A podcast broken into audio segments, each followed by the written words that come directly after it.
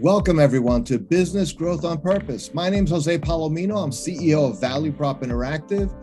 And it is my great pleasure every week to be interviewing experts from around the world, owners of other B2B businesses, and sometimes just sharing some of my personal insights from decades of helping businesses grow on purpose. Thanks for joining us and enjoy the episode.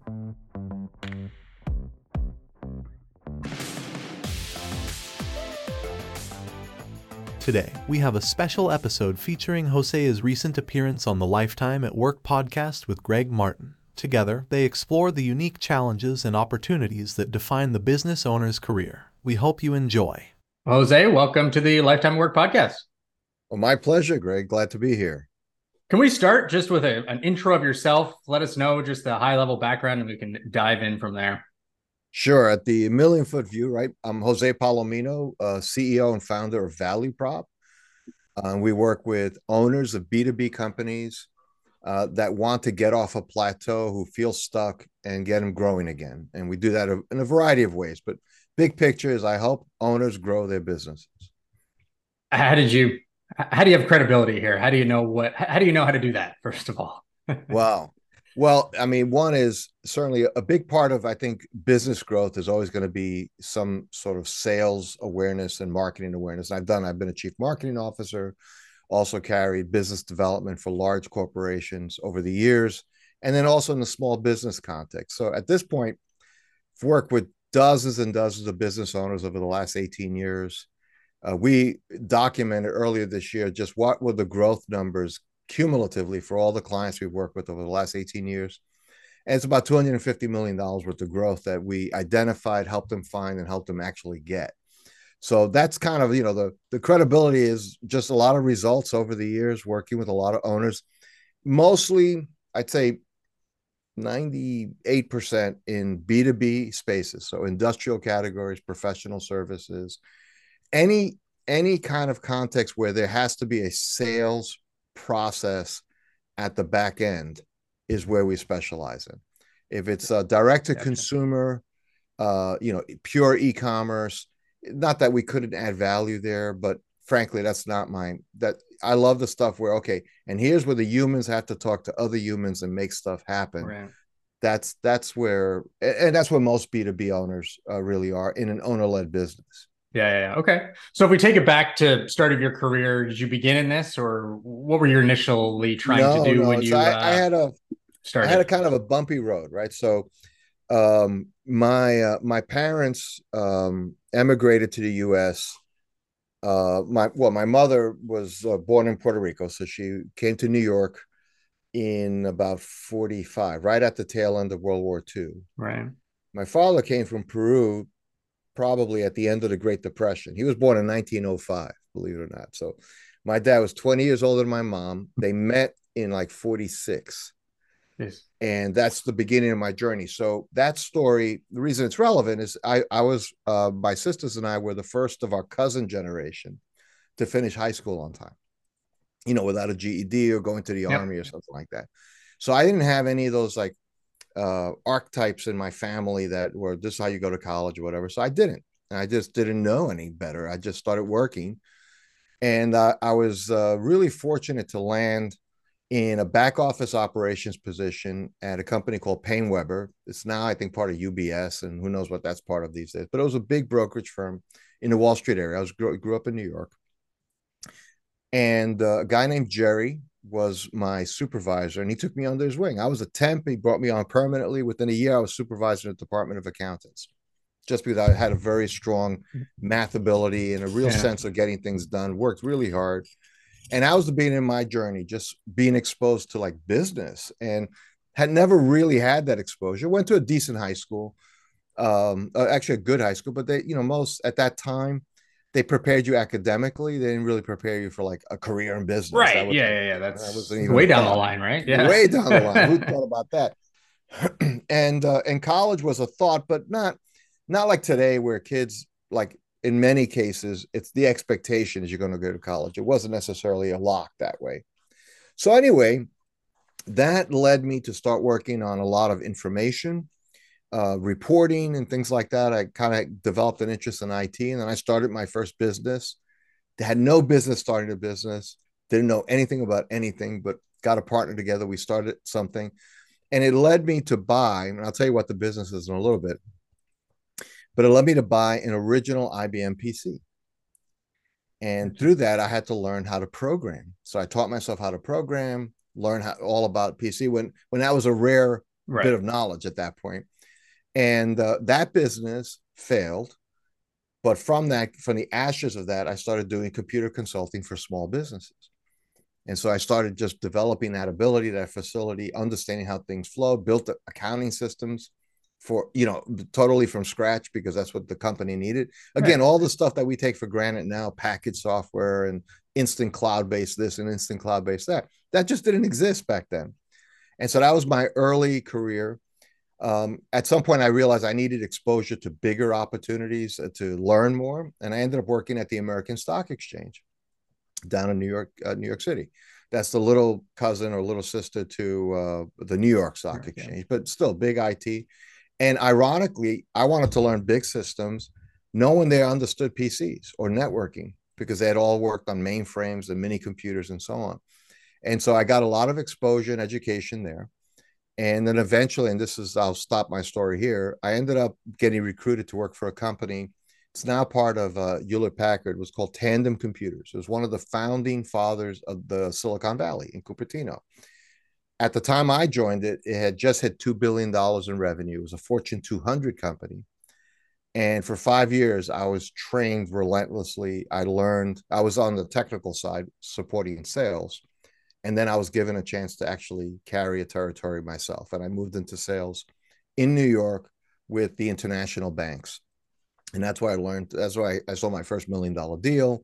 It was that kind of exposure. So that's just, you know, the early part of the career that got me launched uh, into doing stuff, but really needing to kind of figure things out and really bootstrap a lot of my self education. You know, I'm sure that might, you might have listeners that can relate to that that and some of course you know which we always hope for our kids that it'd be more straight line than that but it isn't always going to be straight line. I had to kind of figure it out the first you know kind of 10 years in business. Yeah yeah. Oh, there's lots of stuff out there in the real world that you need to see. You can't really create a course for it and learn all the background. You really need to just go out and try it and do it and see it in real life so that Absolutely. you can you can learn it and and then maybe yeah, teach it to someone else in the future. So but from your, your perspective then going through all this and seeing the beginnings there, Silicon Valley, and just I, I, guess that perspective of people with technology becoming more and more into play. How how do you view sort of the world of work today versus then? Uh, and I, then can just be whenever whenever it sort of makes sense, but from yeah. from you know the beginnings of your career. Yeah, so so Tandem was in particular always known. It was written up as among consistently as among the hundred best companies to work for in America. So it was a, it was like today people trying to get into Google or Facebook. That was Tandem then. Okay, uh, smaller by most measures, but still uh, again a Fortune 200 company. What I what I in that in that environment, for, certainly the idea of working remotely was alien yeah. didn't exist yet. The technology wasn't there yet, right? So you always you went into the office. But what they did, they did a couple of things. One, every office in Tandem worldwide, and I visited quite a number of them over the time I was with the company, um, was set up in a way that you had your cubicles, but behind every cubicle wall, wall was a whiteboard, and they really encouraged this idea of on-the-fly creativity. There were always rooms with full whiteboards where you could just go in with a colleague and say, "Let's let's work on this problem. So um, there was a sense of creativity was really valued highly. And then uh, Jimmy Treybig, who was the uh, again a real veteran, anyone who really followed the venture world would know the name. Um, who founded the company was the CEO for for pretty much most of his life until it got sold. Uh, he established something called Beer Bust, and so Friday evening at four o'clock in every tandem office worldwide, you had to give up your cubicle, your work, and go to the cafeteria and hang out with your colleagues. And this way, sales was hanging out with engineering, engineers hanging out with installation, et cetera, et cetera. And when things were going great, it was like catered, it was sushi, it was all of that. when things weren't so great, it was like pizza and and a six pack. And the point wasn't for people to get, you know, blasted or anything like that, but it was the idea that you would actually let your hair down and relax. And in fact, the culture, and this was what I learned was the power of culture. The culture was such that if you were at your work desk uh, while this was taking place, that was considered bad form. Like you, right. you wouldn't do that. Like the bosses didn't expect you at your desk; they expected you in the cafeteria hanging out. The other thing that's changed greatly, and so that you don't see as much. I mean, people try to duplicate that with the ping pong tables and stuff like that. Yeah. But this is really, I mean, and by the way, this is a wide swath of of ages. It wasn't just youngins coming into this. I mean, in the computer business at that time, there were a lot of veterans, a lot of veteran salespeople, a lot of veteran managers, because they had come from IBM, from Unisys, from from you know all these other companies to from DEC to work at Tandem. The other thing I think that that changed was an expectation that culture mattered in a real way, even though it was a very forward-looking company trying to win co- a very competitive space. Culture, it was one of the early proponents of culture as a real thing, but but what I saw was that culture wasn't just lip service; it was actually something that mattered deeply to Jimmy and to other people in the leadership team. They they meant it and they right. walked it. So I think that that may have changed some. Um, even though people talk about culture more now than ever before, I haven't seen great examples of it yet where it really is transformative. It's more like a check the box kind of activity. Like, well, yeah, you got to have a culture statement and you got to talk about inclusivity and all this. But yeah. it was different then. It, it felt very organic. And to this day, people I meet who work at Tandem, it was like the best job we all individually ever had. Yeah, yeah, because it was just through and through that was the the ethos of the company. It, it, it's interesting now though we're we're at a certain point with the whole still pushing people back to work in, in office that it's a bit clunky that we're bringing people back we're sort of mandating it and maybe it's not five days a week but that it's it's really that's eh, you know maybe there's a a free meal that you try to entice people with or, or something like that but there's not it's it, it, there's the, the deliberate hey we're trying to do this because of that is is it just doesn't feel supernatural right now i feel you know it's just it's just a little bit of let's get people back to the office and then we'll figure out what our culture is because everyone's culture just is really transforming i yeah, feel like, and, like right now and covid blew a lot of things up right yeah. and and not all for the bad some things became new capabilities i mean certainly from a biz dev or sales point of view the ability to zoom meet people zoom discuss things with people, do a whole deal with people, never having seen them in person, is a new superpower that allows you to leverage your team much more aggressively than ever before. Having said that, there just is something about I know it's tr- it sounds trite, but just having that moment, grabbing a cup of coffee, which doesn't look like a productive moment, but you bump yeah. into somebody and say, "Hey, have you dealt with, or have you? Oh yeah, let me. I'll send that over to you." that kind of organic feel. But but here's the other thing that allowed it to be that way. And again, I'm not. I've since moved on, and you know, life is. There's other great things that have happened since, yeah. but but I think it's worth as an anchor thought. The one of the big differences is this: you were not 24 seven, and so you know, kind of like you have leaders, uh, uh, management that want people really engaged and really deeply committed to the mission we were that, but we also knew that over the weekend, unless it was a super, super emergency, people didn't even have cell phones. So you weren't going to call my cell phone. You're going to call my home phone yeah, to bring me in for something. So my point is, you could go really intense because you knew there was a time where you, no one expected you to be on. And now we're expecting people literally, and you know the drill. I mean, this has been this way for a while. Somebody drops you an email you then 10 minutes later get a text and then a phone call. Did you get my email? and it's like, it's like seven o'clock on Friday night. And you're like, dude, it's seven o'clock on Friday night. I'm going, I'm out to dinner with my family. But nobody cares about that anymore because you're always available. So therefore you must be available. Yeah. And that's a stressor. And that's, I think, why people push back and say, listen, I want to, I want to work from home because at least I have some right. control over my because you're gonna you're gonna call me at home anyway. Yeah, yeah, yeah, yeah. So like the trade off is let me at least manage some other parts of my complex life with children, childcare, all that stuff a little bit more uh you know a, a little bit more intentionally on my part and I, but yet I understand and I've witnessed the power of collaboration of being in the same space. So it's it's a it's a really delicate balancing act. Yeah, no, I, I I think we're and we're all sort of going through that right now of trying to figure this out. I know in like I live in in Toronto area and it's very expensive and challenging and our public transit is terrible. And so through the pandemic, so many people left the city. They bought a house and in many cases over an hour's commute, an hour and a half, maybe even two. And they will occasionally, you know, and even some will now tread back into the city, but it's not so bad. You're coming back maybe, you know, one day a week or something like that into right. the city. And if it's a two hour commute, fine.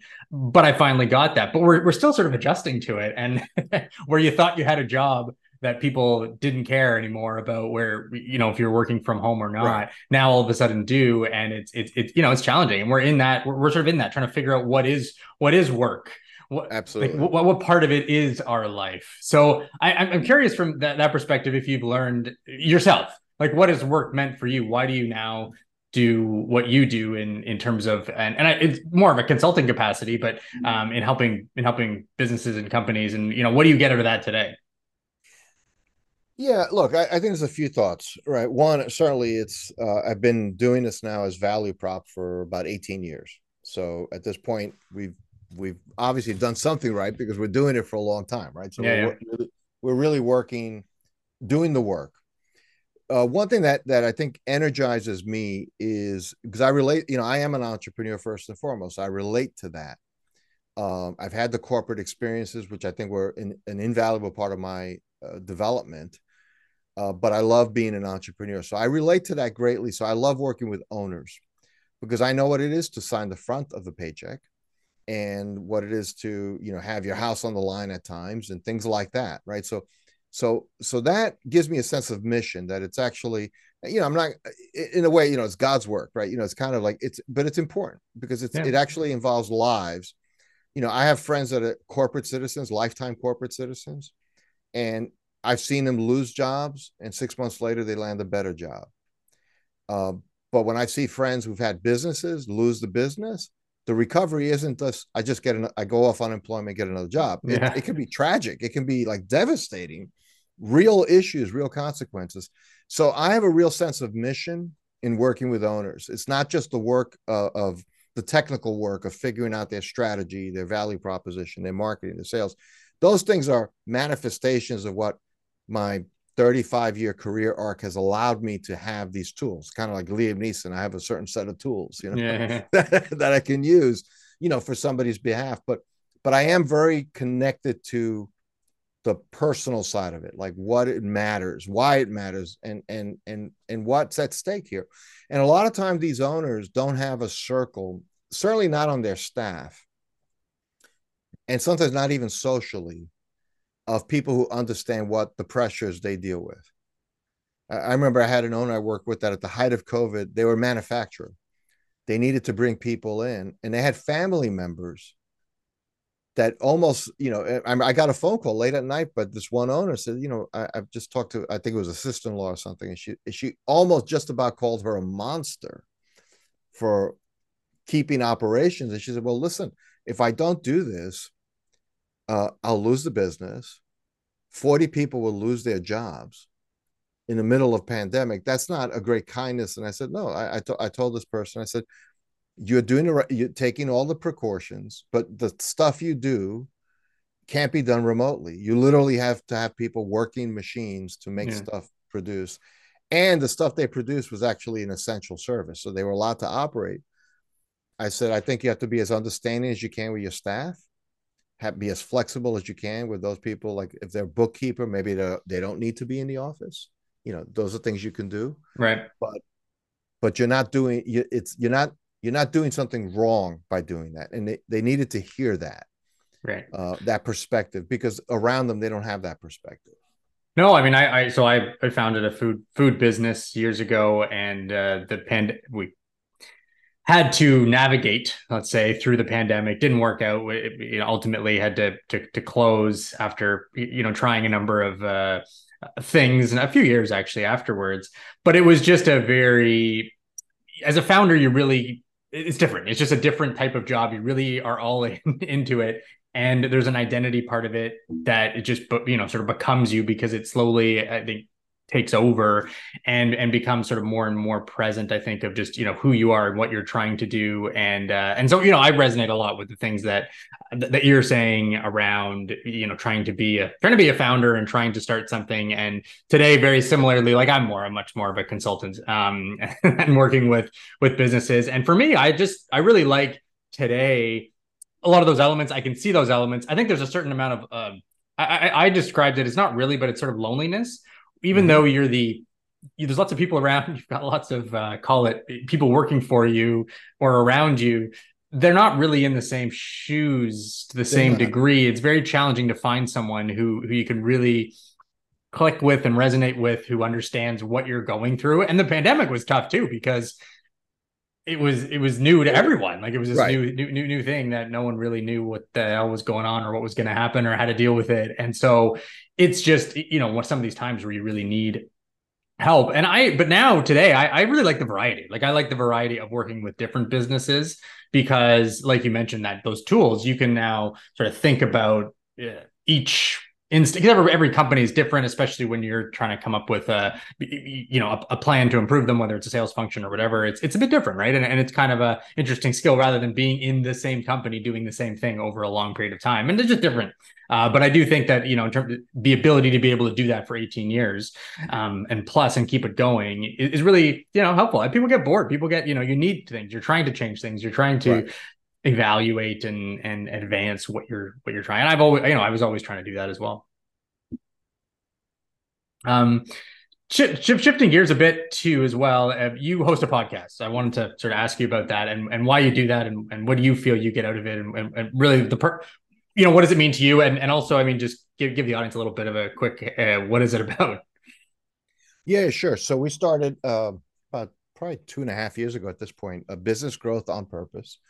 So, you know, on all the usual uh, channels of iTunes, Spotify, Google, and so on. And then on our website at valueprop.com, uh, where I keep the, the the video piece of it. So we do it both ways. And of course, most people listen to it, you know, just download and listen to a podcast. So at first it was like, okay, this is kind of interesting. Maybe this is a way to meet potential partners. And it could be that. And sometimes it's worked out that way.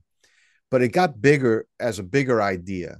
And it was this uh, first of all, I don't know everything about everything.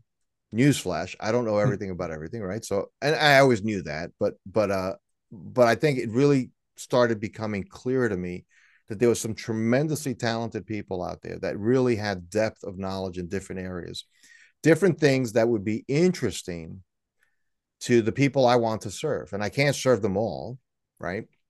And uh, so, a podcast allowed me to bring a lot of helpful uh, information, helpful tips, helpful approaches, exposure to talented people, do all of that. You know, to what end? Well, primarily, I always focus my podcast on I am serving the owner of a B2B business, typically between, you know, maybe not scratch startup, but early yeah. stage to 20, 30 million dollar company. Now, anybody could benefit because we're talking about strategy, we're talking about business growth, marketing, sales. So those things are kind of evergreen and very applicable in almost any context. But that's my particular focus. So it's encouraged me greatly because I get like a mini masterclass every time I interview somebody. So I'm learning from the person who I'm interviewing. So I'm really channeling questions that I think my audience would be interested in, and also questions I'm interested in learning yeah. about. So, so if I'm talking to an SEO expert, I'm saying, what's going on SEO right now? Without getting overly technical where it's like over people's heads but like at a practical level what really matters or content marketing or sales process things like that. So i really i get a kick out of these conversations. They're a chance for me to reach to literally masters in the world and we've we're getting close to episode 300 now. The other thing is uh, i get a chance for probably about 10% of my episode maybe a little bit more I get a chance to speak on topics directly to the camera and just go, you know, just riff on something. And uh, I just did a series that's coming out in the next couple of weeks, answering 20 questions that business owners often have about marketing. Right. Yep. And we actually did it by compiling questions I've been asked over time, looking at my journal. And then I asked the question of Chat GPT like what are questions business owners ask? And i compiled a list of 20 questions Yeah. and i just went one after the other you know in like four episodes just answering the question. And i think the last category is i also get to talk to owners directly on the podcast. So about another 10% of our episodes is we get actually owner operators and tell us about their story. So it something I, we've actually and i'm actually very proud of the the end product. It's a it's a, it's a really good podcast that's really interesting, especially to somebody who owns and operates a business. I get a lot out of it in terms of what I learn from it, the people I meet, and the knowledge that I'm putting something out there that's really useful to the people I'm looking to serve. Yeah. No, no, I think I think that mentioned before, so that loneliness or not that's helpful, right? Where you have a problem, you're trying to figure it out. Maybe you don't even feel like you have enough time to hire someone to solve this problem for you. Just sort of need the well, have you thought about this? And that's where you might get it out of a, a, podcast. I, I, I know I found that you know super helpful navigating around uh, various podcasts and and looking at certain titles. But I, I do find, and I find this with my podcast as well. Sometimes it's hard to get it's hard to get down into it. It's hard to really get into the the you know, and it's help. I think the more specific and unique that you can be with your podcast and saying, "Hey, these are this is very B two B focused. It's going to be for." It is helpful because you can kind of cut through a lot of the the generalities and get to okay, I'm going to get very specifically down into, um, you, you know, this specific uh, type of topic or for this particular audience, which I think is is kind of the beauty of of podcasts and podcasting Absolutely. today, right? Yeah, um, and it's um, fun. It, it's actually fun, and it breaks up the day. And it, I mean, it's another Zoom call, but but it's a different kind of Zoom call. And yes. just like we're having, you know, I love just having conversations with people, and uh, and you know, it's I've just found it to be something I, I could see doing for a long time. Do, do you see through your work common things people are missing and whether that be from a because you have a sales marketing angle but just from a hey i am running my business. Here's what i'm trying to do. Are there you know and i know you do some speaking as well. Are there things that you're really hey just the world is missing. People are they need to understand this. Common themes? Oh big one. Yeah and actually the whole really the uh kind of the foundation of the work we do is uh you know so I, I told you my story early stage of my story. Well just fast forward and i'm going to tie the two together. Um this is now i guess closing in on 20 years ago around well 18 19 years ago. Um we had moved to the philadelphia area with an eye towards starting this business. And my wife and we've been married now over 35 years right? So uh th- thanks thanks to her graciousness and thanks to the good lord that we have a good woman in my life right? So uh we married this time and so th- going back again about halfway through that journey and she says you know jose why don't you go back to school? Get that degree you didn't get. You know you've done all these things. Why don't you do that? And i said well sweetheart if i need to do 10 years of night school to uh, be able to validate what I do, then we're really in deep doo doo because I'm in the middle of it right now, right? Like I can't wait 10 years for that. So I told that story within about 30 days to a good friend of mine. His name was David, is David. And, uh, and I said, can you, you know, Carolina mentioned this, but you know, I can't see doing that right now. I just don't think that. And I was still raising young kids. And he said, Jose, why, why would you even think of that? And I'm going like, you see, I knew what I was thinking. He says, he says you, shouldn't be going for your for your bachelor's degree. You got to go for your mba and i said david what part of i've never gone to college did you not get you know that i'm going to go for uh, an advanced degree? And then he said something to me that resonated with me as an entrepreneur and i use this often because it's such a powerful thought. He asked me one simple question. He says have you asked? I said, What do you mean? He said, Have you asked if they would consider you? I said, well, I didn't even think. And I, I was like, I had no words. So that week I called uh, Wharton, Kellogg, Drexel, and Villanova. And I said, Would you consider a very non standard candidate for your executive MBA program? All four engaged in conversation with me. Villanova was most excited and they said, Come on down. We want to talk to you. Because at that time, this is like 2006, 2007, that time frame, most MBA students were often sponsored by their corporations. So right, you had a lot right. of corporate citizens, especially in executive MBA programs. I would be an entrepreneur, very different for them. So I went through and I actually did very well and did got my MBA at Villanova. And then for the better part of the last 12 years, I've been teaching in the MBA program at Villanova, entrepreneurial marketing. So that's my journey. So I'm a high school graduate with an advanced degree. So there right. you go. Skipped a step, but that's fine. skipped, skipped a step. And it's funny, my kids at the time they said, Does that mean we can skip this? I said, No, you cannot skip that step. That is not that's a rare don't plan on that. No. don't plan on that. You need to have like a 20-year resume before you even get that shot. And and candidly, you know, I don't know if that would ever come again or whatever, yeah. but it happened in my life. But I mentioned that to answer your question because one of the cornerstones of that uh, program was systems thinking and I'd already developed some ideas around it. I didn't know what to call it. And then I said, oh, systems thinking. We did five semesters of systems thinking. It was a wonderful cornerstone to this program. And to answer your question, what is what is the common theme? Common theme is owners don't see their business as a system. Yeah. They see marketing as something I have to fix, or sales as something I have to fix with a salesperson, or let me fire that salesperson get a new salesperson. Let me send them to Sandler training to get them better skilled up or I need to change my marketing agency because I'm never happy, or I need a new SEO firm. That's what they told me at Vistage. So I got to get an SEO firm. They never pause long enough to say, well, is that really the issue? Like, is that the central issue that your SEO is not that good? Or is it perhaps the fact that you're consistently late on delivery on your production? Maybe that's the bigger issue. Or did you have no sense of customer success what that really means to make sure that people are getting full advantage of all the things you could do for them.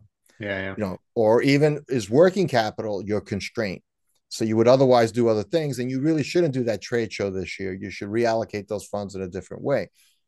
So owners not looking at their business as a system is where we start. And what I personally really dig into, take a look at the whole business. So I've been called in to say, you know, our website's no good. Can you fix our website? And I have to say, listen, your website may suck or may not, or may be adequate to the task. I have no way of knowing that. We got to look at your whole business, starting from you know who your real who your customer really is, yeah. how you really differentiate what you do for that customer before we get into how does the website represent that differentiation. Like if you don't have a real differentiation, you can make your website. You can spend fifty grand on a beautiful looking website. It's not going to improve what isn't true. Right. So that's what we get at. And uh, long-winded way to answer your question there, Greg. But I did want to give some context. So the answer is owners not looking at their business systemically or as a system is in my mind the number one issue when a company stalls or stops growing. So how does it work when you because you mentioned five courses and learning five courses like how does that work? Or how do they, how do you teach that? How is that a is it a, a series of components like the different types of systems well that, that that's what i went through in the yeah. mba program so no we, what we do we developed a, a process and actually had developed it with a mentor prior to me doing the mba remember i said i'd kind of done systems without knowing yeah. that's what yeah. call it right?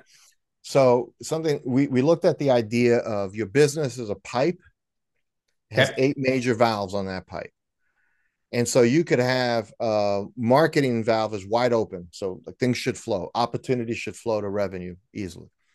But if your targeting's off or your differentiation is closed, it doesn't matter how much money you spend on marketing, you'll just churn because yeah, it doesn't stand out. You're right. not, you're not, uh, and so on, right? So you can start thinking about that. So we developed a process called revenue throughput, the idea of throughput through, through a pipe. And we first start with helping people understand where they stand, like upfront snapshot. Where are you? Yep. Where's your critical path? Like what part of what valve is stuck? And how do we focus on that thing first?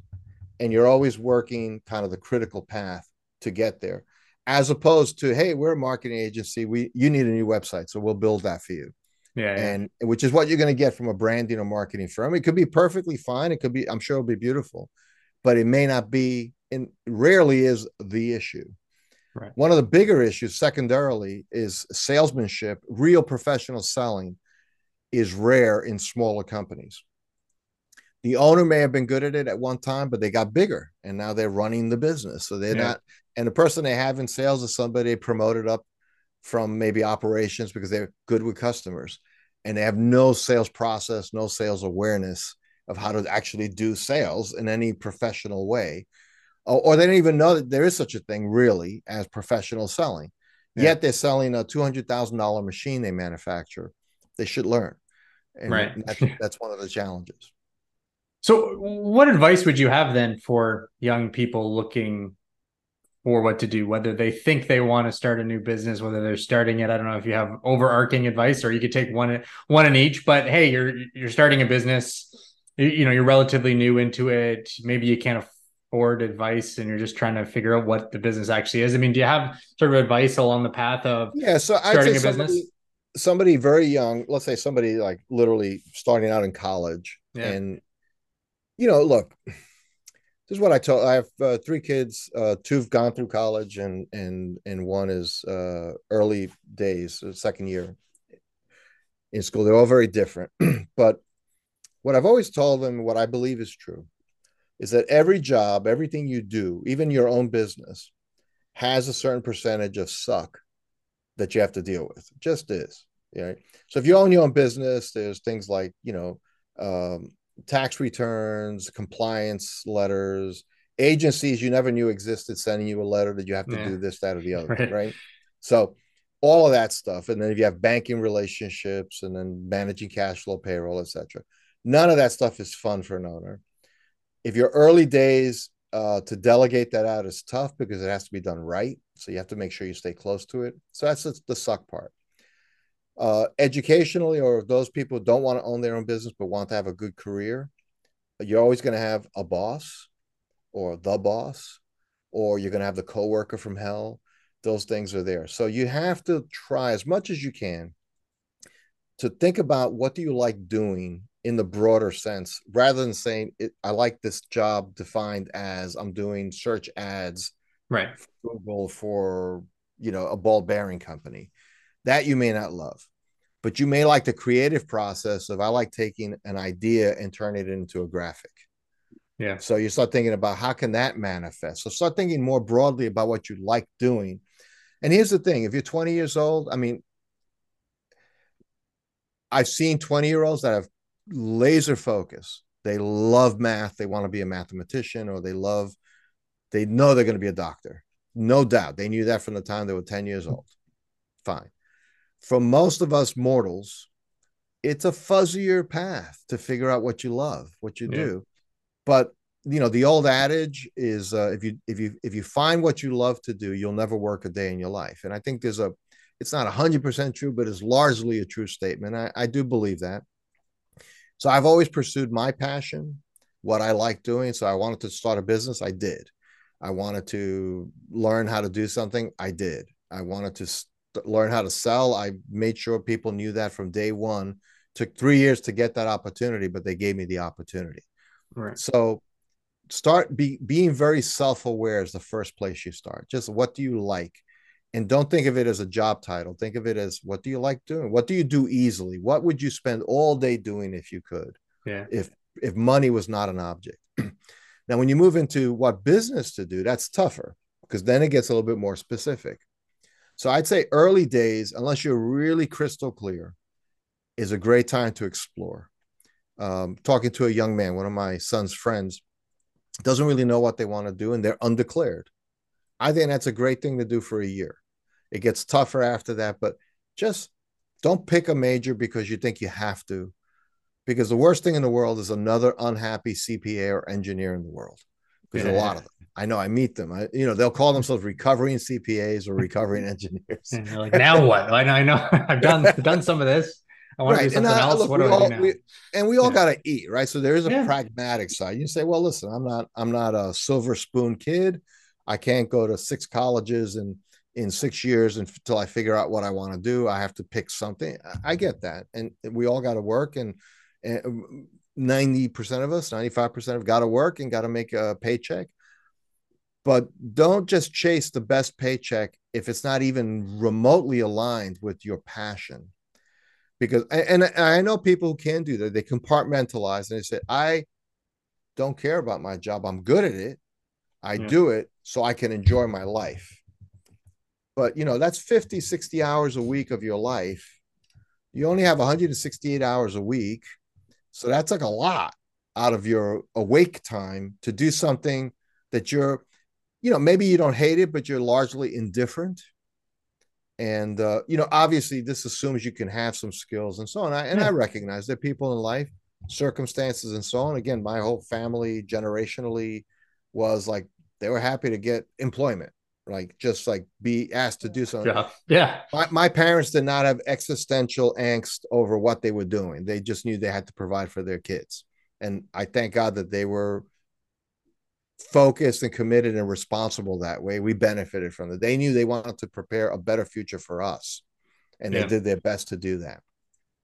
Uh, but I think in today, in the you know, in the North America, in the developed world, if you have the opportunity, think a little bit more broadly. Try a few other things.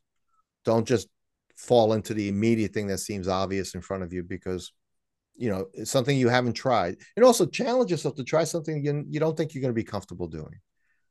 Uh, yeah. uh, somebody says well you know we need you to make phone calls. Oh no i hate working the phones. I hate making calls. Well you don't know until you try. Try it. Yeah, if you hate it you can quit it you know? Yeah. Do something different. Try something volunteer for things you know you that may not be a job but you could volunteer answering phones for a charity or something that you believe in.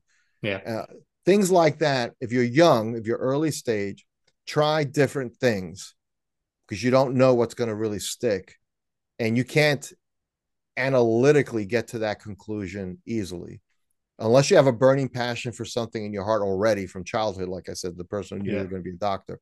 But for most of us you got to explore try some things out before you know what you like yeah. No, I think I think and that's part of the reason that this podcast, you know, I started this podcast in the first place was that it's very challenging to know all the jobs out there. And and it's not really about the jobs that are out there it's about sort of how how you go about finding yourself and putting yourself on a path so that you can find something and there are so many people out there who i just feel like they really love their job because they're getting something out of it maybe it's not hey i'm playing basketball and i love basketball and that's my job it's I am doing something. I am getting better at it. I'm learning stuff. I'm being successful. People are paying me money it, it, there's a lot of reward there. There's a lot of accomplishment. There is a lot of just pride that can come from the job and what you do. And but and finding that and being happy about it is, tough. And it's not always easy but if you start something you got again like to your, to your, I, am giving a similar advice to a lot of people these days. You got to just start somewhere and and sort of start to frame start to understand what work is and how, how to enjoy it. And and again like you said there are a lot of bad parts of it that maybe you won't love but there are also a lot of real just opportunities you can get to do cool things and get paid for it which is which is cool. And and I, I you know I'm curious to you know you call your uh, business value prop but I was sort of think of that too. I mean you're you're basically building your own personal value proposition sure. of hey here's here's what I can do. Here's why people hire me because they're going to need me. And kind of feeling needed it's good like it's nice like that's you want that i think that's what you're trying to do you're trying to build some something that someone wants to hire and you you are needed as a tool in a business absolutely absolutely um, well, it's been uh, been great to have you on the podcast. I wanted to give you a quick chance to just uh, people want to follow you, learn more about uh, you, you, your business. Uh, what's the best way? Well, learn about the business. It's value prop v a l u e p r o p dot com, and just go visit there, and you can check it out if somebody listening to this says, well, gee, this sounds like somebody who might be able to help us with our particular situation, you can always get on my calendar. We can have a half hour conversation, and that's easy. That's josepalomino.com. Take you right to a calendar setting, and we can have a conversation. I'm on LinkedIn, Business Growth on Purpose. My podcast is available all the necessary you know what you would think the the, the appropriate channels would be. Yeah, uh, but thanks for asking that question. Yeah and i'm happy to always happy to connect with people on linkedin and uh, happy to help if i can in any meaningful way uh, somebody who needs help. Awesome. Okay. Well jose thanks for joining me on the podcast today. I appreciate it greg. Thank you. It's been my pleasure.